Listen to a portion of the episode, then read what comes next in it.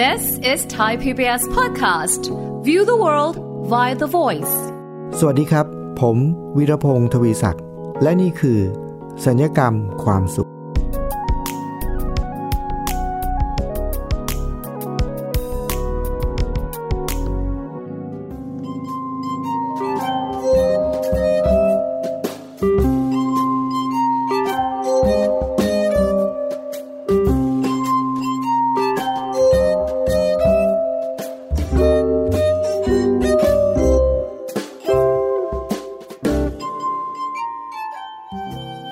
ฟังครับ เมื่อเร็วนี้ผมมีโอกาสได้ไป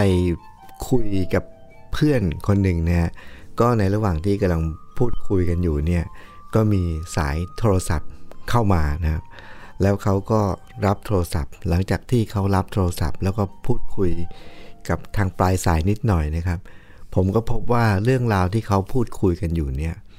เป็นเรื่องราวที่น่าจะสรุปได้ด้วยคำสี่คำนะครับ ก็คือ เป็นเรื่องราวของคนคนหนึ่งที่มีชีวิต อยู่เย็น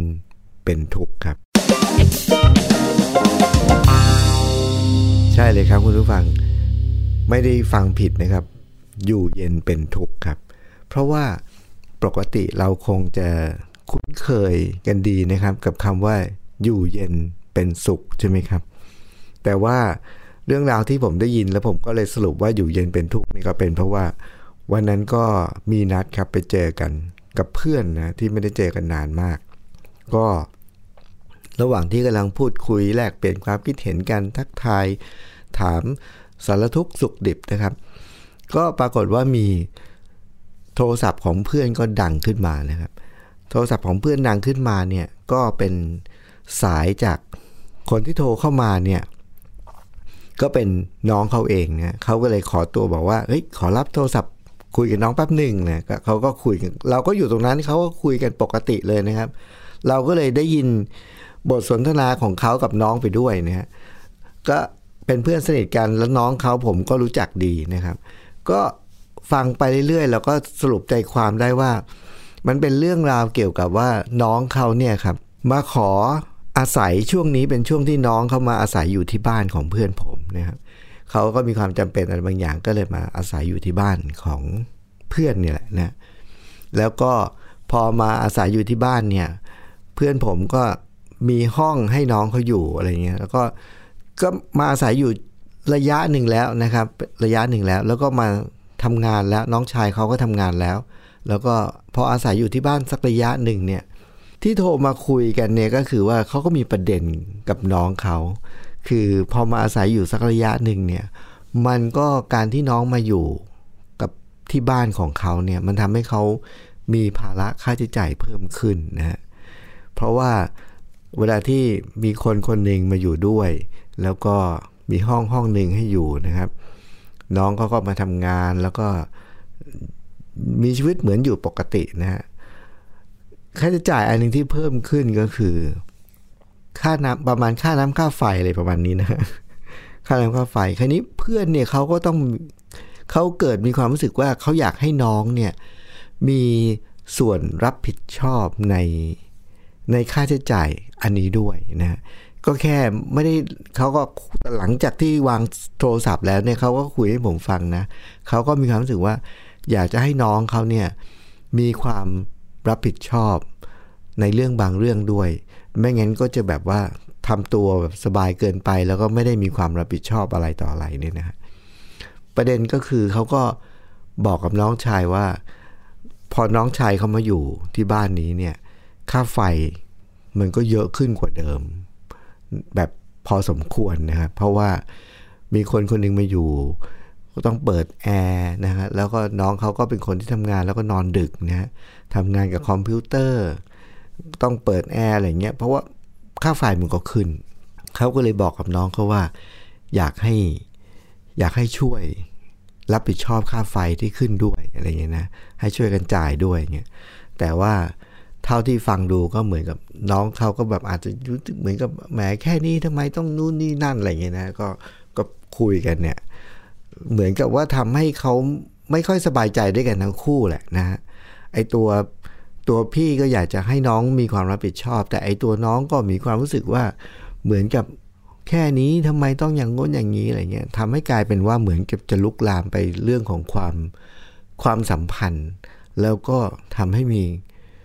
เหมือนกับชีวิตก็ไม่ค่อยมีความสุขเท่าไหร่นะครับ แต่ประเด็นพอผมได้ยินอย่างนั้นปุ๊บเนี่ยครับคุณฟังผมก็มีความรู้สึกว่า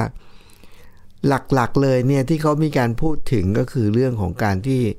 ต้องทำงานกับคอมพิวเตอร์ บางวันก็ work from home อยู่บ้านทั้งวันก็เปิดแอร์นะฮะกลางคืนก็ใช้คอมพิวเตอร์ก็เปิดแอร์นู่นนี่นั่นเนี่ยมันเป็น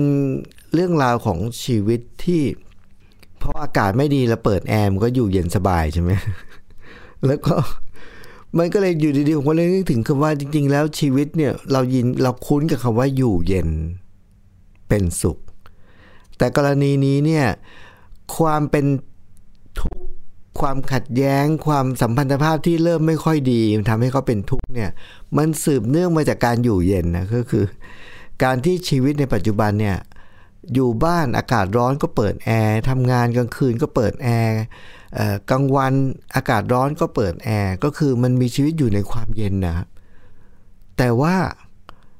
มันกลายเป็นว่า เพราะไอการอยู่เย็นเนี่ยแหละ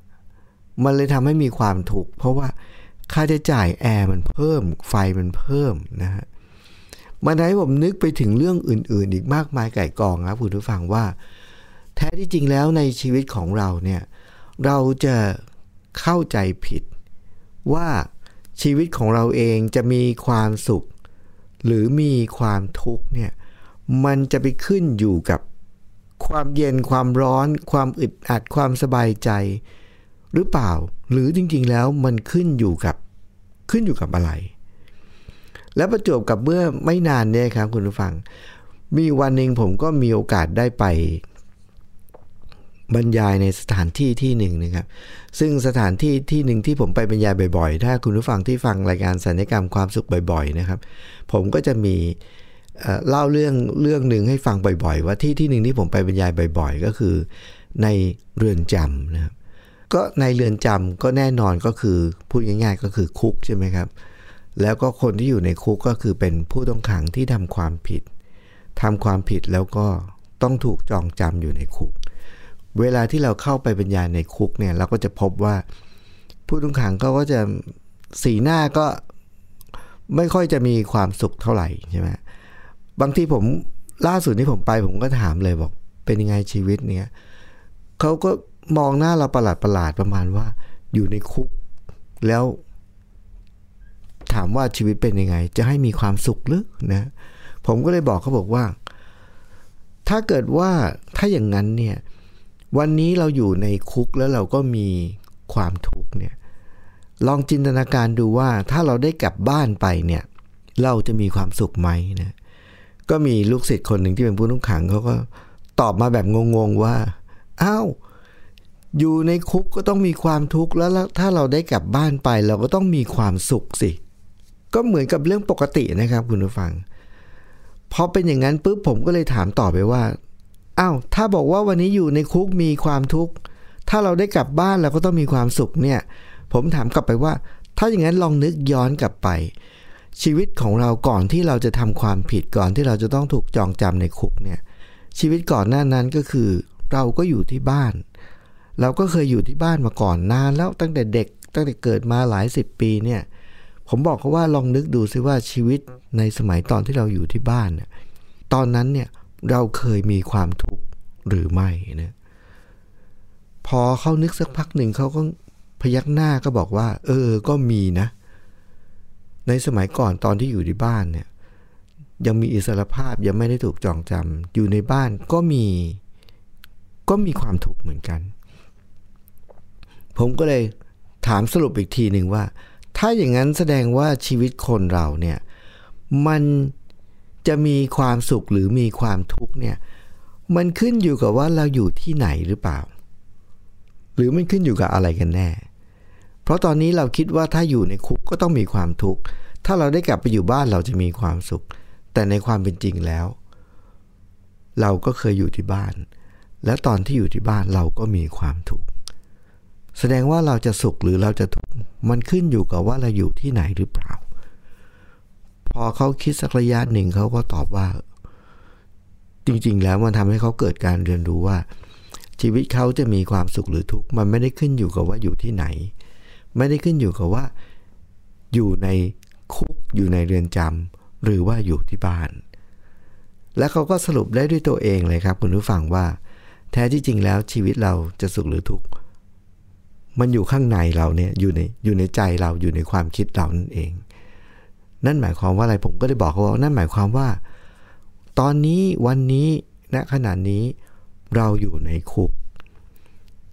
แล้วถ้าเกิดใจเราบอกว่า ในเมื่อเราจะต้องอยู่ในคุกเนี่ยผมถามว่า แล้วเราสามารถที่จะอยู่ในคุก โดยที่เรามีความสุขได้หรือไม่ ถ้าไม่ขึ้นอยู่กับสถานที่แล้ว มันขึ้นอยู่กับใจเราขึ้นอยู่กับความคิดเราเนี่ยเขาก็บอกว่าน่าจะได้นะ วันนั้นผมก็เลยเริ่มกระบวนการด้วยการบอกว่า ใช่เลยครับ ชีวิตคนเราจะสุขหรือทุกข์มันไม่ได้ขึ้นอยู่กับ ปัจจัยภายนอกเลยเป็นหลัก ปัจจัยภายนอกอาจจะช่วยอาจจะเสริม แต่จริง ๆ แล้วปัจจัยภายนอกเนี่ยมันกลายเป็นว่า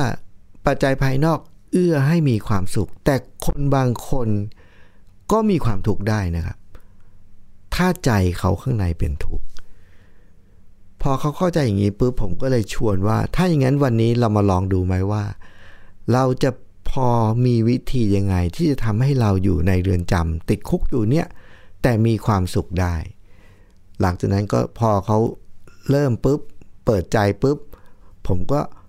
ให้เขาลงมือทำกิจกรรมทันทีครับ วันนั้นผมเตรียมกิจกรรมไป2อสาอย่างครับ คุณผู้ฟัง ก็เป็นกิจกรรมเกี่ยวกับเรื่องศิลปะเรื่องดนตรีอะไรเนี่ย ซึ่งพอเขาเปิดใจแล้วเขาก็ลองทำดูนะครับคุณผู้ฟังเขาก็พบว่า เออ มันน่าประหลาดใจนะครับที่เดิมเขาคิดว่าเขาติดคุกอยู่ แล้วเขาก็มีความทุกข์เนี่ย แต่พอเขาเปิดใจ ลองดูซิว่าเราอยู่นี้เราจะทำยังไงให้เรามีความสุขได้ไหม แล้วก็ทดลองทำอะไรบางอย่าง ให้เขาทดลองทำงานศิลปะบางอย่างนะครับคุณผู้ฟัง เพราะจิตใจเขาจดจ่อกับงานศิลปะ กับการวาดรูปกับการระบายสีเนี่ยช่วงวินาทีนั้นนะครับคุณผู้ฟังมันทำให้ใจเขาเนี่ย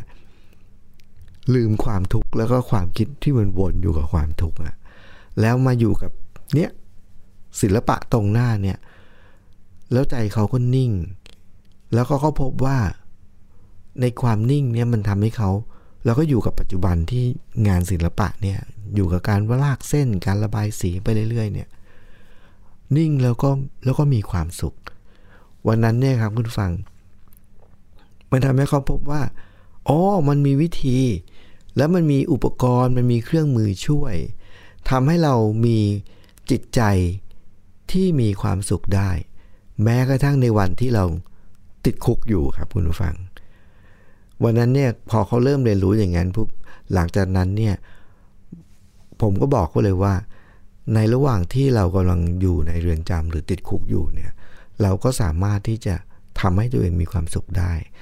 แล้วนี่เป็นแค่ตัวอย่าง และผมก็บอกว่าหลังจากนี้เนี่ยเราก็สามารถเอาสิ่งที่เราได้เรียนรู้เนี่ยไป แล้วก็ไปทดลองปฏิบัติในชีวิต ในช่วงเวลาที่เราอยู่ในเรือนจำหรืออยู่ในคุก มันอย่างน้อยมันก็จะทำให้เราไม่ จมอยู่ในความทุกข์แล้วก็มีความสงบมีความนิ่งแล้วก็มีความสุขได้ คุณฟังเห็นไหมครับว่า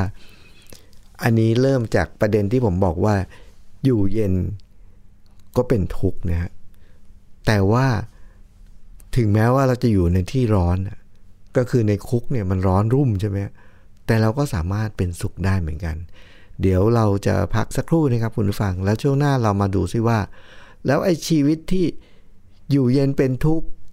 หรือว่าอยู่ร้อนเป็นสุขเนี่ยมันยังมีแง่มุมอื่นๆ ที่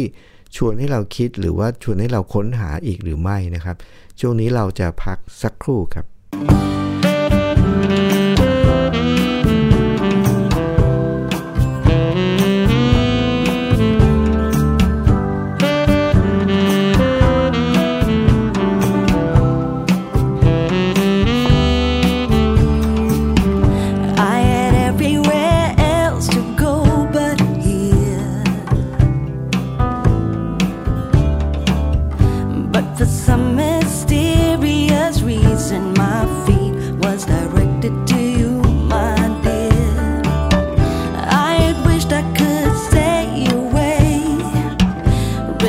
thoughts of you somewhere.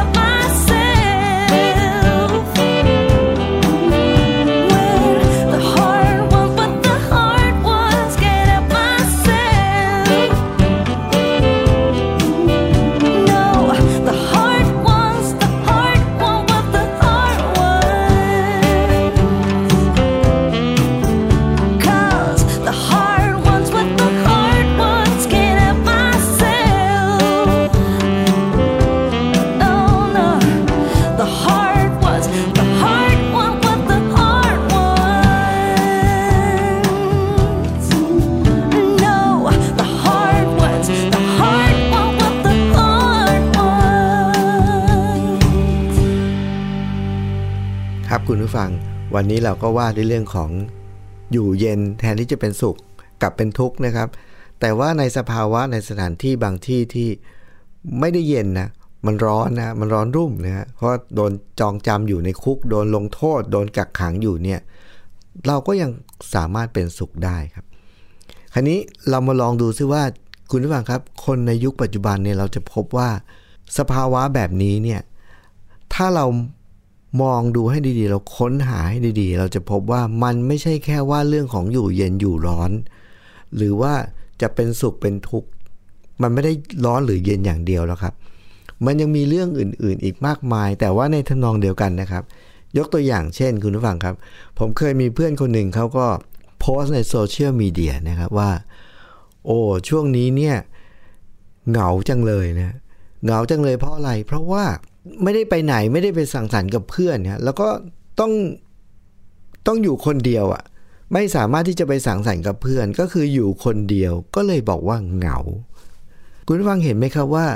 อันนี้ก็เป็นอีกอีกแง่คิดหนึ่งอีกมุมมองหนึ่งของชีวิตที่จะมีความสุขหรือมีความทุกข์เพราะคนคนหนึ่งพอจำเป็นต้องอยู่คนเดียวไม่สามารถไปสังสรรค์กับใครได้ ก็เลยบอกว่าตัวเองเหงาจังเลย เหงาก็คือว่ามีความทุกข์ใช่ไหมครับ แต่คุณฟังเชื่อไหมครับว่า ในขณะเดียวกันเลยครับ ผมก็เห็นเพื่อนบางคนนะในโซเชียลมีเดียก็โพสต์บอกว่า วันนี้รู้สึกว่าไม่มีความสุขแล้วก็เหงาเหมือนกัน ทั้งๆทที่อยู่ท่ามกลางผู้คนมากมาย เออ เอาสิครับ คนคนหนึ่งโพสต์ว่าเหงาเพราะว่าอยู่คนเดียวครับ แต่ในขณะซึ่งคนอีกคนหนึ่งเพื่อนอีกคนหนึ่ง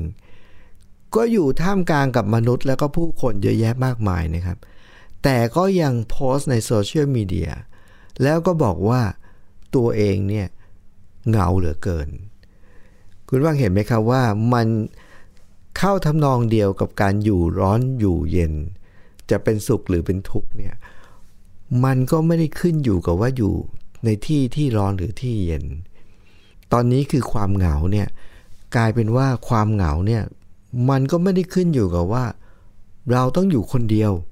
หรือถึงจะเหงา แต่ในความเป็นจริง คนจำนวนมากครับ อยู่ท่ามกลางผู้คนมากมายเลยนะครับ แต่ก็รู้สึกว่าเหงาแล้วก็โดดเดี่ยว แล้วก็รู้สึกเหมือนไม่มีใคร แสดงว่าสิ่งที่จะมาควบคุม ก็กลับไปเรื่องเดิมอีกนะครับ ก็คือ สิ่งที่อยู่ภายในก็คือ ความคิดของเรานั่นเอง ที่เป็นตัวบอกว่าเรา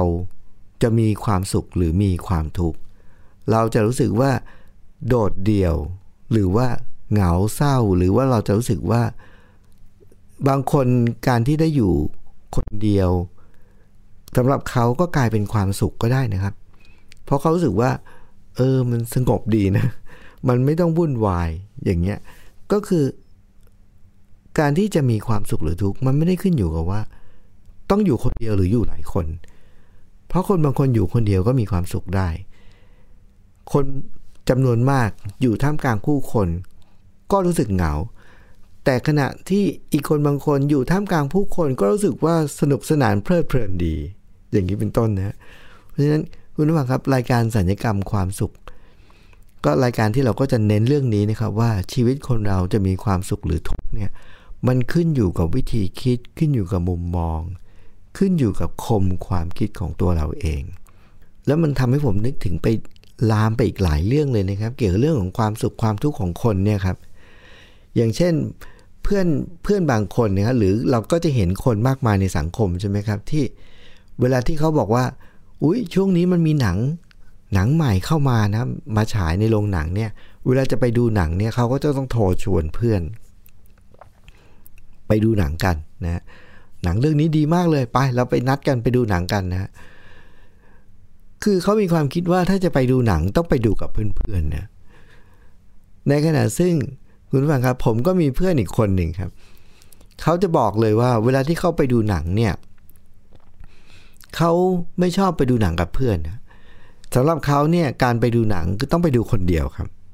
เออ พอพอเขาพูดอย่างนี้เพื่อนๆก็เลยยกมาเป็นประเด็นพูดคุยกันในหมู่เพื่อนฝูงนะว่าอ้าวทำไมอย่างนั้นนะเกิดอะไรขึ้นนะฮะเขาก็บอกว่ามุมมองเขานะก็คือ เวลาที่เราไปดูหนัง เราก็ต้องจดจ่ออยู่บนจอหนังจอภาพยนตร์ แล้วก็ติดตามดู ตัวละครที่เขาจะพูดต่างๆเขาพูดคุยกัน หรือว่าเนื้อเรื่องเขาจะเดินประเด็นยังไงอะไรอย่างเงี้ยนะก็คือว่าเราเนี่ยเขาไม่เข้าใจว่าทำไมไปดูหนังต้องไปกับเพื่อน เพราะในโรงหนังเราไม่ได้คุยกับใครอยู่แล้ว แล้วในโรงหนังเขาก็การพูดคุยจนกระทั่งมีเสียงไปรบกวนคนอื่นนี่ก็เป็นเรื่องเป็นเรื่องไม่ดีด้วยนะ เป็นเรื่องเสียมารยาทด้วยซ้ำไป เขาก็เลยบอกว่า อ้าว ถ้าเป็นอย่างนั้นแล้ว ทำไมเวลาไปดูหนังต้องไปกับเพื่อน ก็ต้องต่างคนต่างไปดูสินะ แล้วเพื่อนอีกคนก็เลยเสนอว่า ใช่ เวลาไปดูหนังเนี่ย เราต้องไปดูคนเดียว หมายถึงว่าเราต้องจดจ่ออยู่ที่บนจอก็จริง แต่ว่าการที่ไปดูกับเพื่อน เพราะหลังจากดูเสร็จแล้วเราก็จะได้มามาพูดคุยใช่ไหมมาแลกเปลี่ยนมุมมองกัน เอ้ยเป็นไงหนังเรื่องนี้ดีไม่ดีชอบไม่ชอบ เนี่ยฉากนั้นจำได้ไหมอะไรเงี้ย เขาก็บอกว่านี่คือสาเหตุที่ต้องไปดูกับเพื่อนนะ หลังจากนั้นมาก็จะได้คุยกัน ส่วนในเพื่อนที่ชอบไปดูคนเดียวก็จะอ้างบอกว่า ก็จะอธิบายต่อนะ บอกว่า ก็ก็ในเมื่อเวลาดูเราต้องดูคนเดียว แต่ว่าดูเสร็จแล้วเราก็จะมาคุยกันเนี่ยก็คือเขาเสนอวิธีว่า ก็ตอนไปดูก็ต่างคนต่างไปดูแล้วกันนะดูเสร็จแล้วค่อยมานัดเจอกันแล้วค่อยมาคุยกันเรื่องหนังอะไรอย่างเงี้ยนะคุณวางเห็นไหมครับว่า ชีวิตที่มีความทุกข์ของคนแต่ละคน หรือชีวิตที่มีความสุขของคนแต่ละคนเนี่ยมันมีความแตกต่างหลากหลายมาก แต่ที่สำคัญที่สุดเนี่ยมันไม่ได้ขึ้นอยู่กับว่า เราอยู่ที่ไหน เราถึงมันไม่มีกฎเกณฑ์ตายตัวว่า อยู่ที่ไหนถึงจะมีความสุข อยู่แบบไหนถึงจะมีความสุข เพราะทั้งหลายทั้งมวลเนี่ย ไม่ว่าจะอยู่ที่ไหน ไม่ว่าจะที่ร้อนที่เย็น ไม่ว่าจะเป็นสถานที่ท่องเที่ยวหรือที่ทำงาน ไม่ว่าจะเป็นโรงหนังหรือว่าคอนเสิร์ตฟังเพลง อะไรก็ได้ครับ แต่ว่าความสุขมันไม่ได้ขึ้นอยู่กับพวกนั้น จริงๆ ความสุขมันขึ้นอยู่กับข้างในอะก็คืออยู่ที่ใจเราเนี่ยอยู่ที่ความคิดเราเนี่ยอยู่ที่ความชอบของเราเนี่ยเป็นการส่วนตัว ถ้าใครบอกว่าชอบอยู่คนเดียวแล้วมีความสุขสงบ ก็ก็ต้องเป็นแบบนั้น แล้วก็ไม่ต้องประหลาดใจว่า เอ๊ะ แล้วทำไมคนอื่น เวลาที่เขามีความสุขหรือจะมีความสบายใจก็ต้องอยู่กับเพื่อนหลายคน ส่วนในคนที่อยู่กับเพื่อนหลายคนแล้วมีความสุข ก็ไม่ต้องประหลาดใจว่าเฮ้ยคนนี้เก็บตัวนะคือมนุษย์เราเป็นแบบนี้เรามีความมีความชอบ มีความไม่ชอบที่ ที่หลากหลาย แล้วจึงไม่เป็นข้อสรุปครับคุณผู้ฟัง ของตอนนี้ที่บอกว่า อยู่เย็นเป็นสุขก็คือ จะเป็นสุขต้องอยู่เย็นเสมอไม่ใช่นะเพราะอยู่ในที่ร้อนก็ได้ อยู่ที่บ้านมีความสุข อยู่ในคุกมีความทุกข์ไม่ใช่ อยู่ในคุกเนี่ยเรื่องทำความผิดเรื่องถูกจองจำเป็นอีกเรื่องหนึ่ง แต่พอเราต้องอยู่ในคุกอยู่ในเรือนจำถูกจองจำเราก็มีความสุขได้ ถ้าเรารู้จักที่จะมีวิธีในการวางจิตวางใจ หรือว่าอยู่คนเดียวอยู่กับคนอื่นนะทั้งหลายทั้งมวลครับคุณผู้ฟัง เป็นไปตามแนวคิดของรายการพอดแคสต์สัญญกรรมความสุขเลยครับว่า ชีวิตคนเราจะดีขึ้นหรือแย่ลง จะมีความสุข หรือมีความทุกข์ มันขึ้นอยู่กับแง่คิดมุมมอง แล้วก็ขึ้นอยู่กับคมความคิดของตัวเราเองนะครับ อันนี้ก็เป็นคอนเซปต์หลักของรายการศัลยกรรมความสุขอยู่แล้วนะครับ ที่เราจะเน้นให้เรามีความสุขมากขึ้นนะครับ มีความทุกข์น้อยลงนะครับ ต้องขอบพระคุณคุณผู้ฟังนะครับ ที่ติดตามฟังพอดแคสต์ของศัลยกรรมความสุขเสมอมานะครับ เราก็จะพบกับแง่คิดมุมมองต่างๆ เหล่านี้ที่ทำให้ชีวิตเรามีความสุขมากขึ้นอย่างนี้นะครับ วันนี้ผมวิรพงศ์ทวีศักดิ์ต้องลาไปก่อนนะครับ สวัสดีครับ ติดตามรายการทางเว็บไซต์และแอปพลิเคชันของไทย PBS Podcast Spotify SoundCloud Google Podcast Apple Podcast และ YouTube Channel Thai PBS Podcast Thai PBS Podcast. View the world via the voice.